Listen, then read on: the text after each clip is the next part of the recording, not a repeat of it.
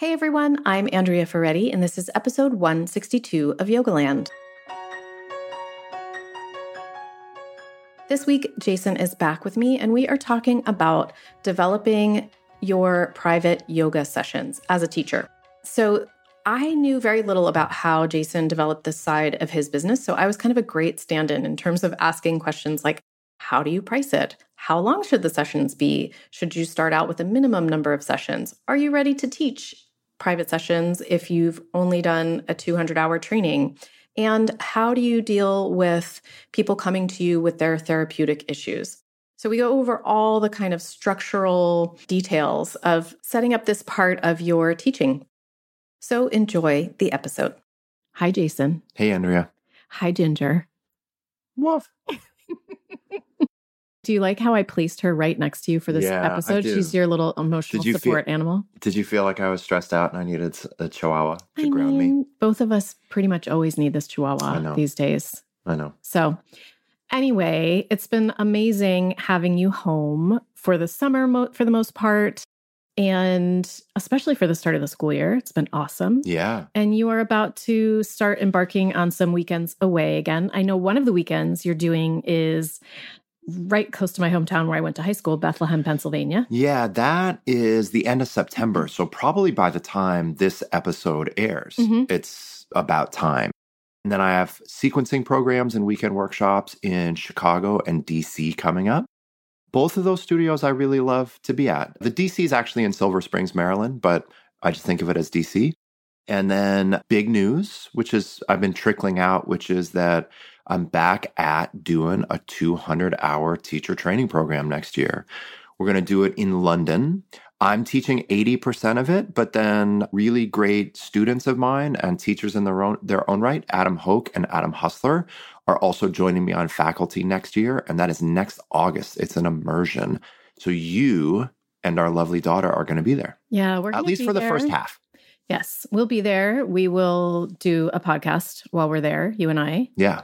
And I might even teach a little bit. Who knows? Yeah. We'll see. Some meditation maybe. Yeah, my God. Is that an offer? Yes, you may take me up on that offer. No, you just have to hang out with our daughter all day like I usually do. Done. Take her to Euro Disney. No way. I'm just kidding. No way. Someone recently told me, it's a neighborhood friend, she's from over there across the pond, and she took her kids to Euro Disney, and she was like, it's just not as organized as the American Disney, which I thought was just an interesting perspective. Kind of strange thing to be talking about on a yoga podcast. So let's get to the yoga. Let's do it.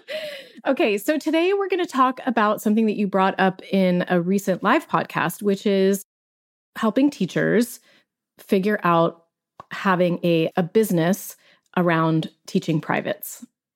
One of the things I feel really committed to doing is to help all yoga teachers, at least all full-time yoga teachers, not generate 100% of their revenue from teaching public classes, because it just doesn't scale well. It is a mental, emotional, physical, just black hole. Teaching a lot of public classes for a long period of time is a really, really difficult, draining thing. Like, it just is across the board, right? I've taught for a really long time. I teach a lot of different formats, but I was even telling you last night, I got home from a 90-minute public class that I taught, and it was just a lot. I mean, I think the thing that's interesting that I see in you over the years of teaching privates versus teaching your public classes is no matter what stage of your teaching or your life you're in, when you're teaching a public class, you're still counting the heads in the room. Like, it's just, there's energy when there's more people. It's just there. Whereas when you're teaching a private, it's such a close connection to that person. Right. And it's a relationship. And I've always known that you've really, really enjoyed that. Yeah. So what I'm getting at is for full-time teachers, even for part-time teachers, we want to diversify. It's not just about diversifying revenue, but it's about diversifying the ways in which you teach and the ways in which you engage with others. Yeah. And your energy output. Exactly. And energy output in a public setting is just different than energy output in a private setting. And that isn't to say that private settings don't take a lot of energy. Sometimes they take more, but it's just different, right? And so the more as a yoga teacher you diversify your revenue sources and then you diversify the environments in which you teach, the less burnout you're going to be, and also the better the teacher that you're going to be. Because when you teach privately, you're just going to be able to learn to work with certain details and certain nuances with individuals that you can't in a public room, right? I don't know why, but for some reason, I always think about teaching privates as like looking at a photograph. It's like you're just with one thing or one person for a period, so you can get a little bit more deeper into that field. And when you're teaching a public class, you just can't see all of the variables that go into one person. You just can't. But in a private setting, you can. You can really get to know how one particular body works, and that builds your skill set as a yoga teacher. Okay, so yeah. I'm going to back way up here. Sure. Because we're talking about this from the very beginning. So let's say I'm Andrea. I've just graduated from my 200-hour teacher training. Am I ready to teach privates yet? Totally. Really? Okay. Of course. Okay. I never did when I graduated because I felt like it was next question. How do I start? How do I find students? So I want to get something that might be a little awkward right out before we kind of go into it, which is I just want to acknowledge that I'm a male. And so I've never felt like I was going to be putting myself into a potentially vulnerable environment by working privately with someone, especially going to their home. Yeah. Right? So I just want to put out that, not to stoke fear, but to acknowledge something, right? Which is if you are a woman and you're putting yourself out there to teach privates, especially if you're going to teach privates and you're going to someone else's home, you want to make sure that you have some basic way to vet that scenario. Mm-hmm. And you might feel most comfortable with working at your own studio space or your own home, or you might feel most comfortable working in a studio environment first. If that's allowed. Yeah. And then if there's a relationship that's established, like a teacher-student relationship that's established, and then it feels more comfortable to go to someone else's home, then I think that that's probably a different scenario. But I want to acknowledge that I have the privilege of not having to ever worried about this particular situation. Yeah. But you could also choose, it's your client base. So you can choose to tell someone that you're full or you're too busy if you don't want to take them on as a student. That's really well said. Yeah. Okay. So let's sort of get beyond that point. Let's acknowledge that point and get beyond that point. I would say that if you, Andrea Ferretti, want to develop a private clientele, the first thing that you have to do is you have to let people know that you offer privates. Mm-hmm. And, this is something that I think takes a little bit of tact, but I don't feel like most yoga teachers that want to teach privates are actually communicating that they offer those services to their students. Do most studios allow you to say it at the end of class? I don't know if most studios do. I'll say that every studio that I've ever worked at has. Okay. And I would be really surprised. Let me pretend that I want to get more private clients, right? So one of the things that I would do at the end of my class, what I would just say, okay, everyone, thanks for coming. A couple announcements.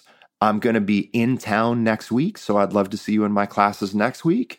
And also, I don't usually let you know this, but if anyone is working on anything specific or you want me to have a little bit more focus and oversight over you and help you develop something, I offer private classes. So just let me know. Mm-hmm. Like that kind of thing I find very few people actually communicate. And most students just don't actually know that, number one, that their teacher offers privates, and number two, that there might be some value there. So if we just start to communicate that, I don't think you need business cards and flyers and this and that. Mm-hmm. You can develop that kind of thing. But I think it's mostly word of mouth. Mm-hmm. You can put it on your website too. Yeah, you can obviously put it on your website. The bottom of your newsletter. Yeah. And here's the thing, realistically, if you are, part-time or full-time, realistically, you probably don't have that many client spaces per week available, right? So maybe you're just trying to develop like 2 privates a week or 4 privates a week. Like that just isn't many people. Like, believe it or not, those slots are going to book up. Mm. I think just from regularly communicating that. And there are elements of the yoga business that I'm good at, but sales is not something that I feel super comfortable with. But I believe that there's inherent value to people practicing more yoga. And I believe there's inherent value to people practicing yoga in an individual environment where one teacher gets to focus on that particular student's needs. And so even if I feel like, oh, I'm a little bit new over a teacher, I'm not sure if I'm ready, I trust yoga. And I trust that there's value in people practicing yoga and that there's value in a teacher being able to look at one body at a time and just communicating that very casually at the end of class periodically or in the newsletter. I don't think it's a hard sale. No one is going to be turned off by that. Yeah, yeah. So, but you know, you said something interesting, which is you probably only have a few slots a week. And I guess something that I notice with yoga teachers is there are yoga teachers who teach mostly public classes and really hustle, and then a couple of privates. And then there are some yoga teachers who choose the opposite path, which is they teach a lot of privates and just a few public classes. And there's got to be some kind of, I mean, I think it's obviously very personal, like the cost-benefit analysis for yourself, but it brings the question to mind for me of how do you price it? And what do you do with someone who just wants a one-off? And do you say to someone, it's probably best we work together for a month and then you can decide if you want to continue? Do you not? I mean, how do you handle all of those aspects? Okay, so good questions, and there's a couple of them in there. And it's just a 60-minute session, right, that you do? Yeah, I mean, I've done 60, I've done 75, I've done 90. I mean, you know, I worked with Jeff for a super long time. Those were always 90-minute practices. Okay. Like 3 days a week. Jeff is just a diehard. He's an animal. Yeah. You know, I mean, half of that we would just, you know, like chit chat and make fun of each other. I mean, it's like the ultimate amazing client and just like all around great person, right? But okay, so let's talk pricing, right? So the first thing I want to say is, it kind of depends on location. Mm-hmm. I would say it actually depends on location more than status of the teacher. You know, so there's some logic that if you have a higher commercial status as a teacher, you could sell your individual time for a greater sum. But I think actually what's more key is the locations. So if you're listening from New York, if you're listening from London, if you're listening from LA, those are markets in which you have a sector of the population that practices with a pretty high disposable income who has the resources to invest in private attention. Uh-huh. You know, that's just the reality of that thing. And there are all sorts of communities that don't have those resources. But if you're in a community that has larger resources, and then also kind of the culture, especially in New York and LA, there's just a cultural incentive to pay a premium price for a service. Mm-hmm. So those locations, man, people charge a lot. People charge several $100s an hour in those locations. That's never something that I did. So the way that I did pricing was very, very different. So what I did was, I'll get to real numbers, right?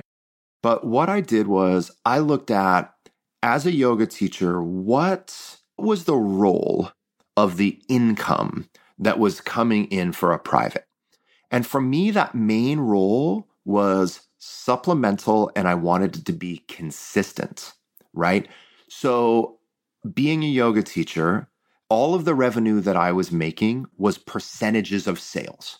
So my revenue every month would go up and down, according to how many people were in a workshop, how many people were in a training, how many people were in a class. And so what I wanted from my privates was I was willing to charge a much lower price to guarantee consistency.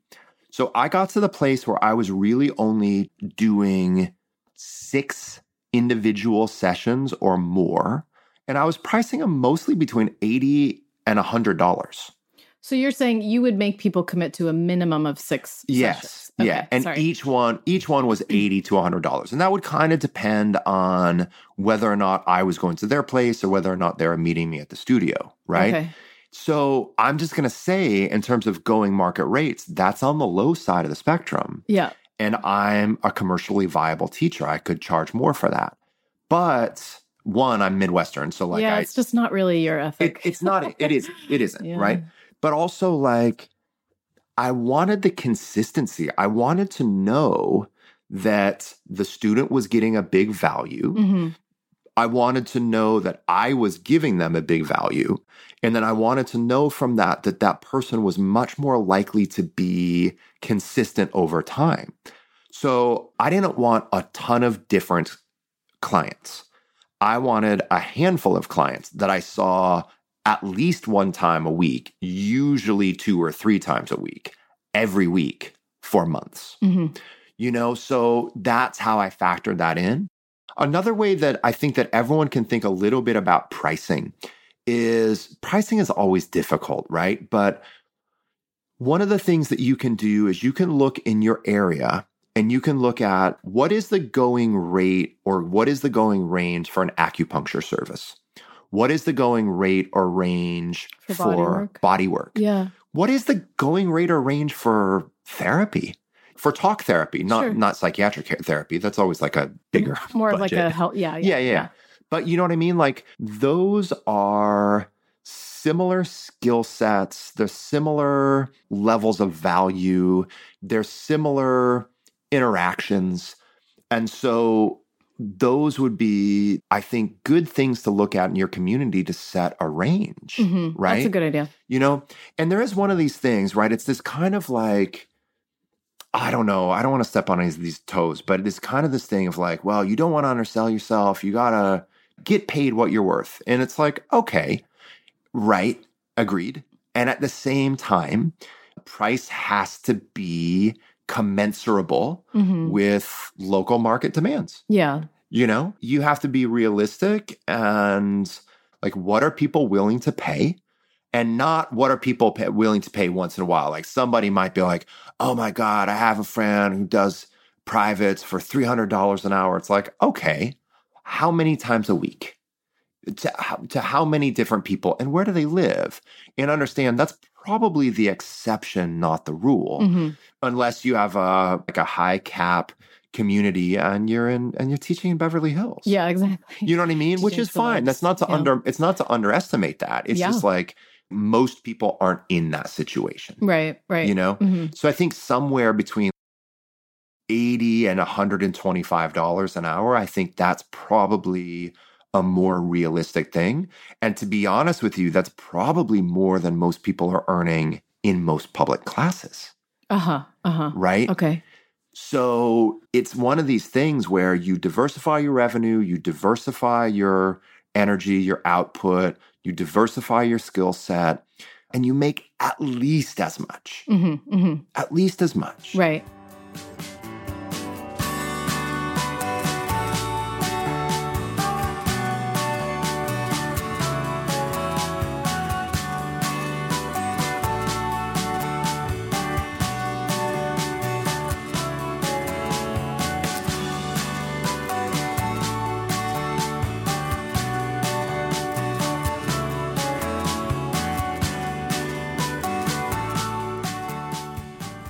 Okay, so let's talk about when you start out this teacher-student relationship with someone. You know, let's say you're starting your first session. Mm-hmm. Have you talked to them beforehand, done any front-loading in terms of what they want to work on, what they're looking for, or do you sit down with them that day? You know, what I started to do, because I taught privates for a long time, and when I started to think a little bit more about how can I maximize the quality of my experience and how can I maximize the quality of their experience? What I started to do was I started to make the first session 75 minutes or 90 minutes, but the price was the same as for an hour. And what that extra 15 or 30 minutes gave us was just time to talk about goals, right? To talk about goals and to talk about strategy. I would say that's another thing that I actually really liked about privates is, and I say liked because I just haven't, I'm not currently doing them, but I did them for over a decade. And it's not been that long since my last private. It's only been maybe a year and a half. And once in a while, I'll do certain things online for someone. But I started to, in that first 15 to 30 minutes, I started to figure out what they wanted to work with. And then I enjoyed the puzzle of working backwards from there. You know, as a yoga teacher, once in a while, teachers will ask, hey, what do you guys want to work on in class today? Which I don't advise. But that's neither here nor there. When you work with an individual client, you can be very specific and outcome-oriented, right? As a teacher, you don't have to guess like, oh, maybe they want to do hip openers and arm balances and they'll like this. Typically, when you work with a private student, they're going to have specific outcomes they want.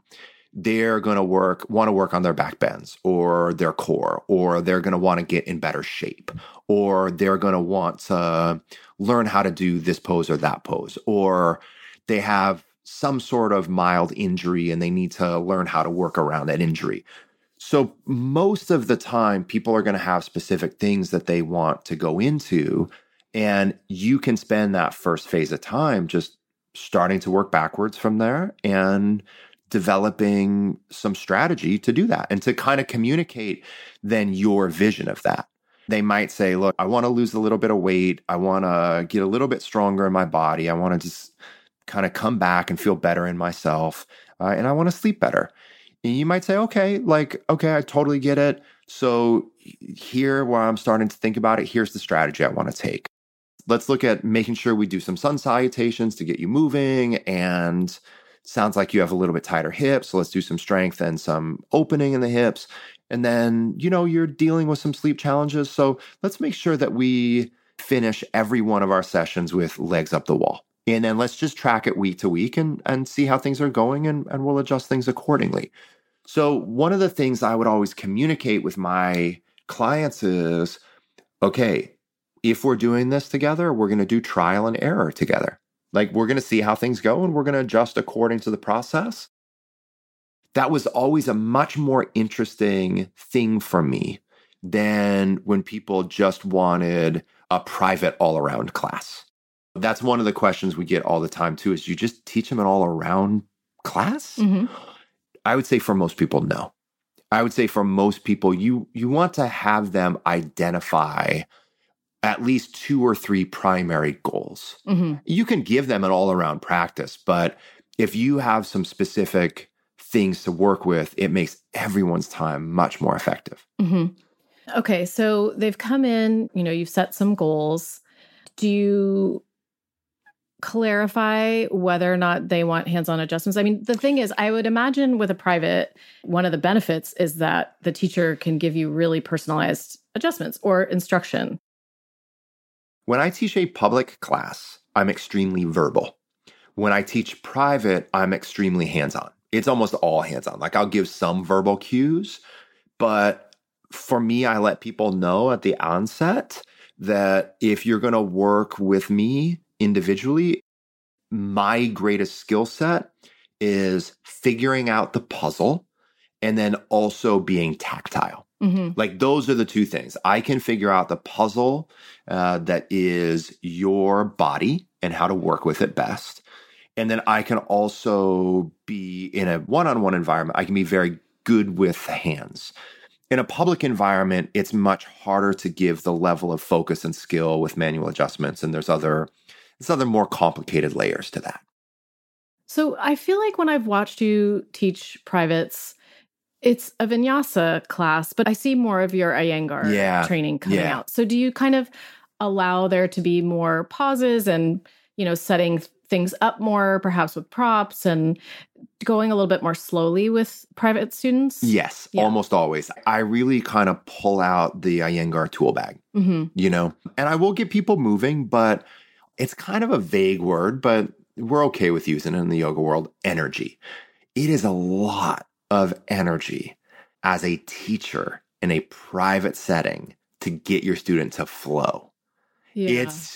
It's a lot of output, man. Huh. So for me, I really want to work on specific skills and develop certain patterns. Okay. So, I mean, I might work them through a handful of sun salutations, just get them moving and warm. But if someone is really flowing, that's not the opportunity where I can see the detail that I need to see. And it's not the opportunity that I can do the hands-on that I need to do in order to give them the specialized thing that they're looking for, right? I mean, I really see privates as a specialized environment. And again, I think that you could have plenty of students where you just run them through a flow. But from me personally, I would recommend seeing it as a different environment. I'd recommend seeing it as a much more private, specialized environment. It's almost like a personal workshop. It is. Right. Yeah, okay. Yeah. That's a good way of thinking about it. Yeah, a customized workshop for you. Yes. And so the other thing that's different about a workshop or a public class is that you are interacting with them and they're interacting with you too. Yeah, right? Yeah, yeah. In private, it's not like this silent. Yeah. You know. And the reality is this happened with me and I really enjoyed it, and it happens with a lot of people is you develop a relationship with the people that you're working with, and it can be a bit social, Mm-hmm. I mean, every one of my private clients per week back in the day, they would ask about you. They'd ask about Sophia. They'd ask about all sorts of things. I'd ask them about what's happening in their life, so it becomes a nice friendship. It's a professional thing, but I'm sure it's the same if you have the same long-term bodyworker, acupuncturist, You know what I mean? Hairdresser, right? Yeah. There's just checking in. Mm-hmm. It's a professional relationship, but there's an interest in the quality of each other's life and relationships. I want to ask, I think there might be students who want a private who are having a therapeutic issue. And I know that this is like a sticking point for you. But yeah. I also happen to know that you have worked with people who've had therapeutic issues. Yeah. And so I can remember that young woman who had really bad back pain. Yeah. And I know Jeff had actually pretty much all of my clients. So how do you approach that?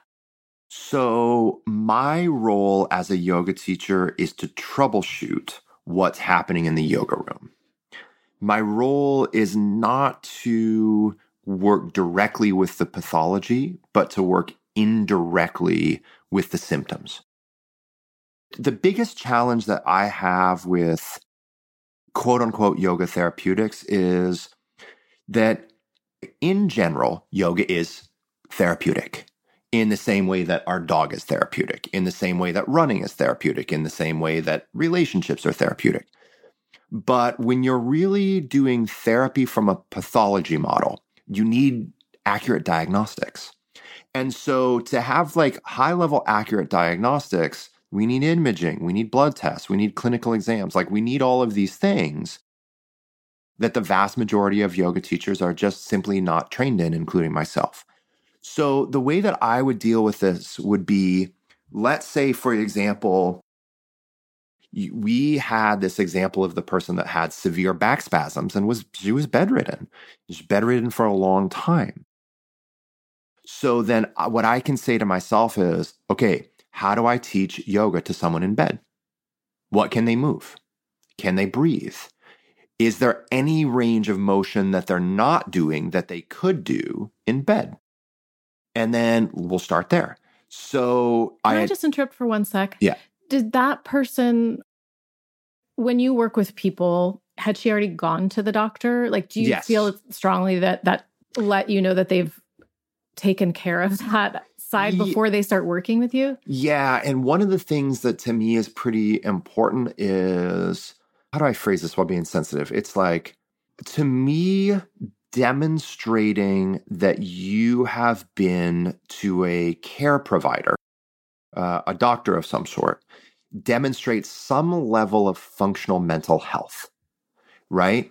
Because let's say someone is bedridden for a long period of time and wants to do yoga, but they haven't been to a doctor, they haven't been to a therapist, they haven't been to a psychiatrist, they haven't been to any of these things. I'm not going there. Okay. I'm not going there. I wanted to know. I'm not going there. Yeah. Because Going to a trained care provider shows a level of personal responsibility. That's what I mean. Yeah.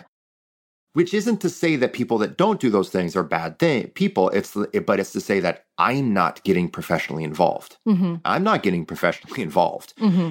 in a scenario where you have some sort of significant dysfunction that needs therapy. Mm-hmm. And yet there's been no diagnostic protocol by someone that has actually been trained in diagnostic procedures. Yeah.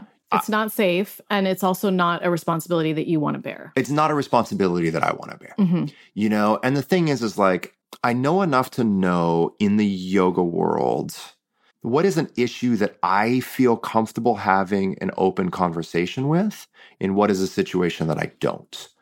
So if someone can come to me and say like, I don't even know exactly what's going on, but I've been having this issue for a period of time. I talked to my internist. I went to PT. I think I might go back. We've had some scans done and, you know. There's nothing pathologically wrong. Yeah. Then I will go there. Or let's say someone is just in their individual poses, like their shoulder hurts. Oh, you know what I mean? Like, so that isn't, okay. I think we have to clarify a degree. Got it. So like, if in down dog, your shoulder hurts, you can come to me. Yeah. You know what I mean? Right. Because that's top line philosophy, which is I will work with you on the yoga and what's happening within the yoga. Yes. Mm-hmm. Yes. And if you have a more significant impairment, I would prefer that there has been some engagement with some medical team of some sort. Yeah. That would make me feel much more comfortable mm-hmm. on every level. Mm-hmm. So getting back to kind of working with someone in a different state, which is I'm there to teach that person yoga. So if that person is bedridden, my job is to teach them yoga in the bed. And then if that helps them be able to stand up, my job is to then give them some things they can do while standing up. If they can sit down, my job is then to give them some things to do while they're sitting down. My job is not to figure out whether or not this is a psychiatric issue, this is an undiagnosed lumbar tumor. This is not my job to figure out whether or not this is one of the countless different spinal disorders. My job is to teach yoga to what's happening with the person in the present moment and to use symptoms as a guide. And then to also, if they are in some doctoring care, to look at what the doctor's physical therapy or physio is asking them to do and not do, right? If it's a much more mild situation, right? Much more mild situation. Someone comes to you and every time they take their arm above 90 degrees, they feel pain in the top of their shoulder. Or every time they do chaturanga, they feel pain in the front of the shoulder. My job isn't really to fix the shoulder or to assess the shoulder or to provide diagnostics for the shoulder. My job is to get that person to work their shoulders differently in all of those poses so that they're asymptomatic. And I can usually do that through a lot of trial and error. But when we have the time to work individually, to troubleshoot problems in a pose, I find that a really exciting and fun thing. And I don't find that going beyond my scope into something that I would consider personally unethical. And interesting, almost always there is a therapeutic effect, right? So if we can figure out how to elevate the arm above 90 degrees in a way that isn't producing that pain, then we've troubleshot the posture. We've troubleshot the situation. In almost all ways, we've taken a step towards addressing the underlying issue. Interesting. That's a good, thorough answer. Yeah. I told you we could have done 2 episodes. Is there anything I missed? I mean... You know, one of the things that comes up is just literally you guys just having a cancellation policy. Mm. And this can be one of the most uncomfortable things. But here's the thing. I'm pleading with all of you out there who will listen. Just be transparent. Just be clear up front. This is your job, right? So I sort of was talking earlier about like what you're worth. And what you're worth is a little bit contingent upon what a market will pay.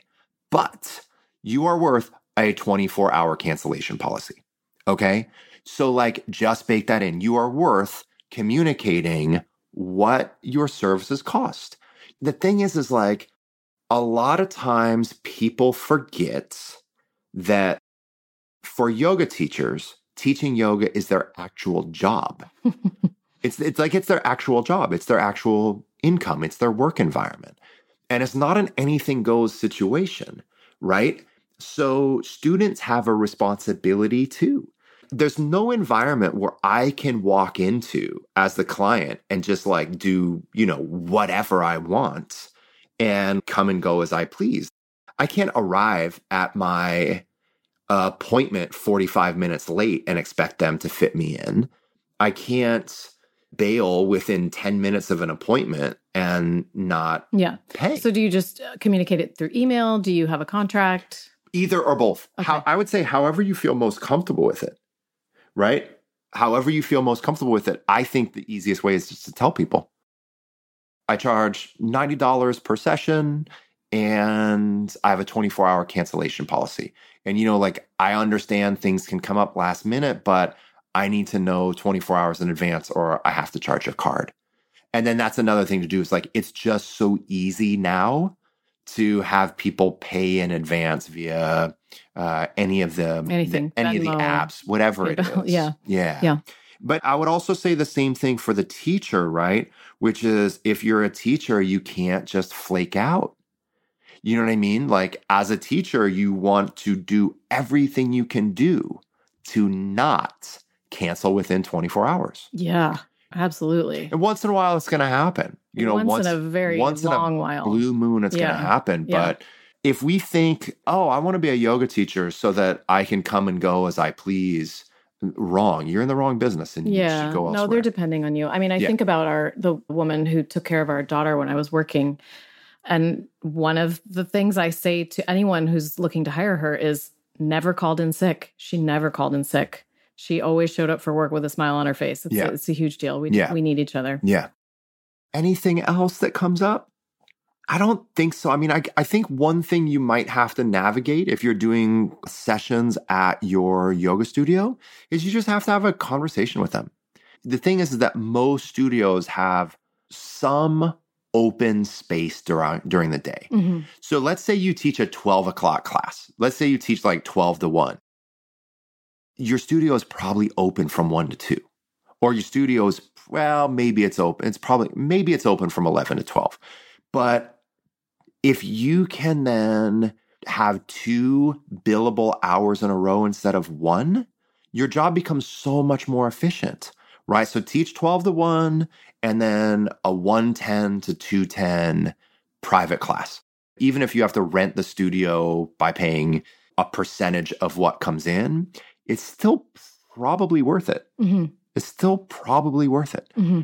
I'll put it this way. I had more time than money for a long time as a yoga teacher, way more time than money. So I had to be willing to sell that time to generate the livelihood that I needed to make to live where I live. Mm-hmm. Yep. Oh, one more thing.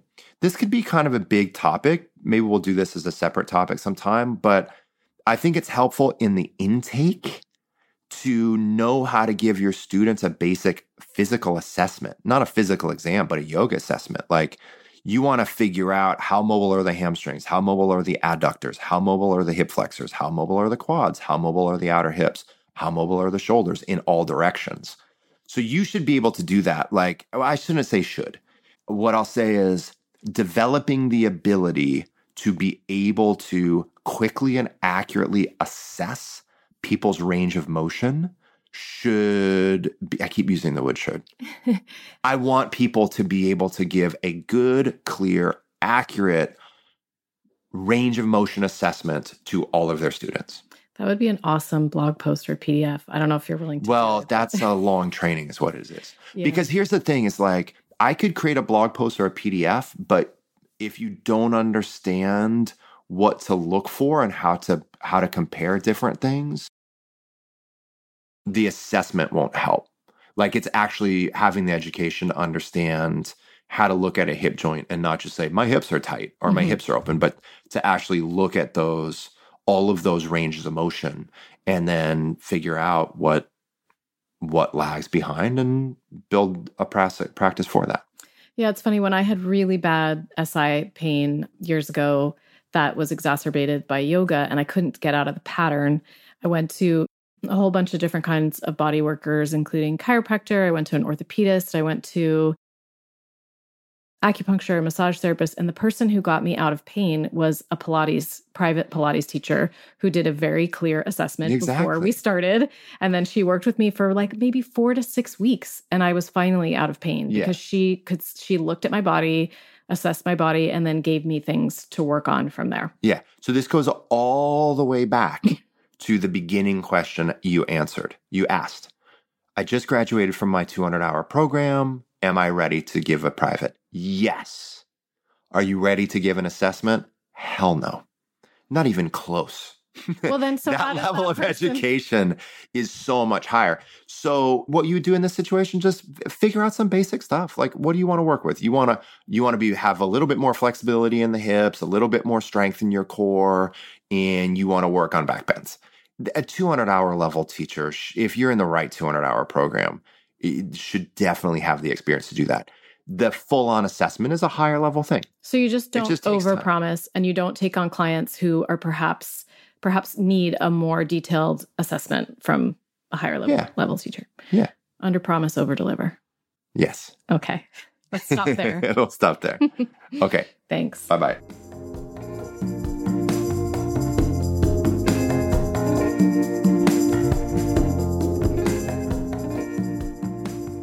Thanks, as always, for listening. I will put show notes at yogalandpodcast.com/episode 162.